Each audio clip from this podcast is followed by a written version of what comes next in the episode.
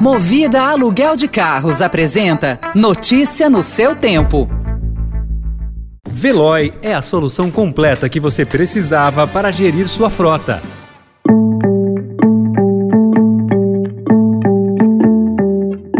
Olá, seja bem-vindo, seja bem-vinda. Começa agora mais uma edição do Notícia no seu Tempo. Esse podcast é produzido pela equipe de jornalismo do Estadão para você ouvir em poucos minutos as principais informações do jornal. Entre os destaques de hoje, Brasil tem o maior número de emergências por chuva em cinco anos. Lewandowski, do STF, determina que Ministério Público fiscalize se pais vacinam filhos e os investimentos estrangeiros no país, que mais do que dobraram em um ano. Esses são alguns dos assuntos assuntos que você confere nesta quinta-feira, 20 de janeiro de 2022.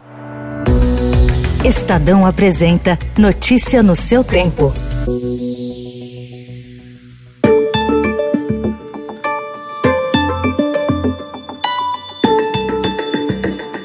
Dados do Sistema Nacional de Proteção e Defesa Civil de 1 de outubro de 2021 até a última segunda-feira mostram que, há mais de um mês do fim do período chuvoso, o Brasil teve o maior índice de desabrigados e de decretos de emergência por causa dos temporais dos últimos cinco anos. Os desalojados chegam a quase 227 mil. Os números foram compilados pela Confederação Nacional dos Municípios. Até agora, Minas Gerais e Bahia são os estados mais afetados com 51 mortes. Para especialistas, os números expõem a intensidade e a frequência crescente de eventos climáticos extremos no país, além da vulnerabilidade socioeconômica das vítimas.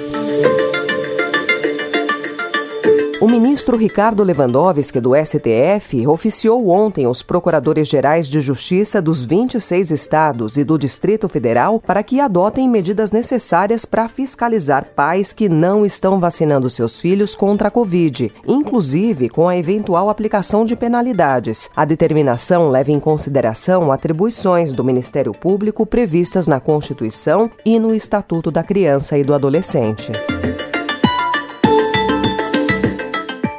Declarando, portanto, por maioria de quatro votos a um, vencedora a proposta do diretor Robson Rodrigues Mota no sentido da realização de diligências junto ao Ministério da Saúde e outras que se fizerem necessárias na invocação do artigo 28 e artigo 29 do regimento. E a Anvisa adiou ontem a decisão sobre a liberação de autotestes de Covid-19 no Brasil. Quatro dos cinco diretores da agência julgaram necessário ter mais informações do procedimento por parte do Ministério da Saúde e cobraram a formalização de uma política pública. A pasta tem 15 dias para enviar as informações. O Estadão também informa nesta quinta-feira que a Prefeitura de São Paulo divulgou ontem os protocolos sanitários para os desfiles das escolas de samba. As obrigações incluem o uso obrigatório de máscaras, a redução do número de componentes e a exigência do passaporte de vacina, dentre outras medidas. A Liga Independente das Escolas de Samba concordou com as normas e também decidiu pela suspensão do quesito harmonia na edição deste ano do Carnaval.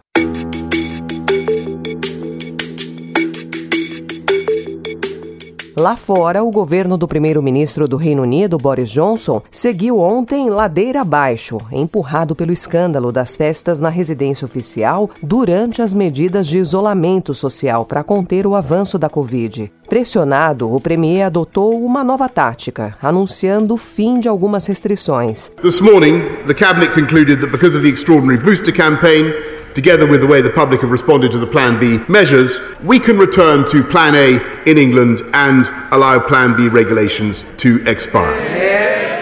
A partir do dia 27, segundo ele, o uso da máscara não será mais obrigatório, o teletrabalho não será oficialmente recomendado e não será preciso mostrar um passaporte sanitário para ter acesso a discotecas, pubs e grandes eventos. O relaxamento das medidas passa bem longe de razões sanitárias e está mais ligado à política.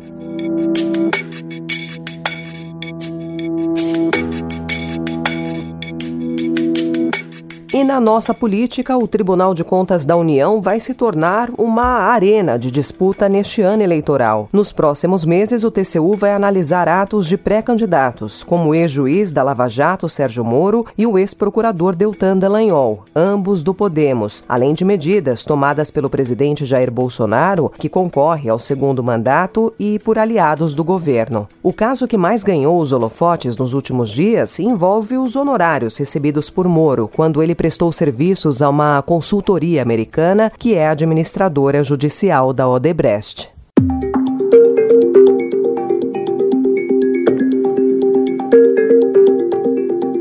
Em economia, destaque para as negociações salariais, que perderam para a inflação em 2021. No ano passado, 47,7% delas ficaram abaixo da inflação medida pelo INPC do IBGE, que fechou 2021 com uma alta de 10,16%. Esse foi o pior resultado em quatro anos, desde que o DIEESE começou, em 2018, a avaliar as negociações inseridas na base de dados do mediador do Ministério do Trabalho.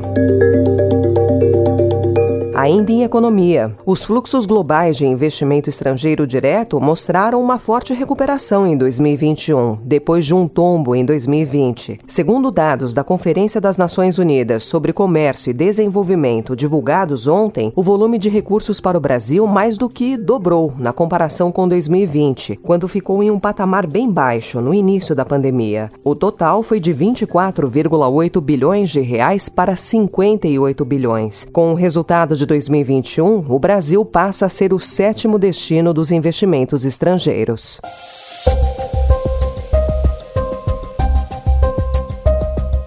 E para encerrar o caso Robinho, a Corte de Cassação de Roma rejeitou ontem o recurso do jogador e de seu amigo Ricardo Falco e confirmou a condenação de ambos a nove anos de prisão por estupro coletivo de uma mulher em 2013 em uma boate de Milão. A defesa dos brasileiros nega. Robinho também vai ter de indenizar a vítima em 60 mil euros. Robinho está no Brasil e não será extraditado para a Itália, pois a Constituição brasileira proíbe a extradição de cidadãos nacionais, mas ele e Falco podem ser presos se viajarem para o exterior, mesmo que não seja para a Itália. Notícia no seu tempo.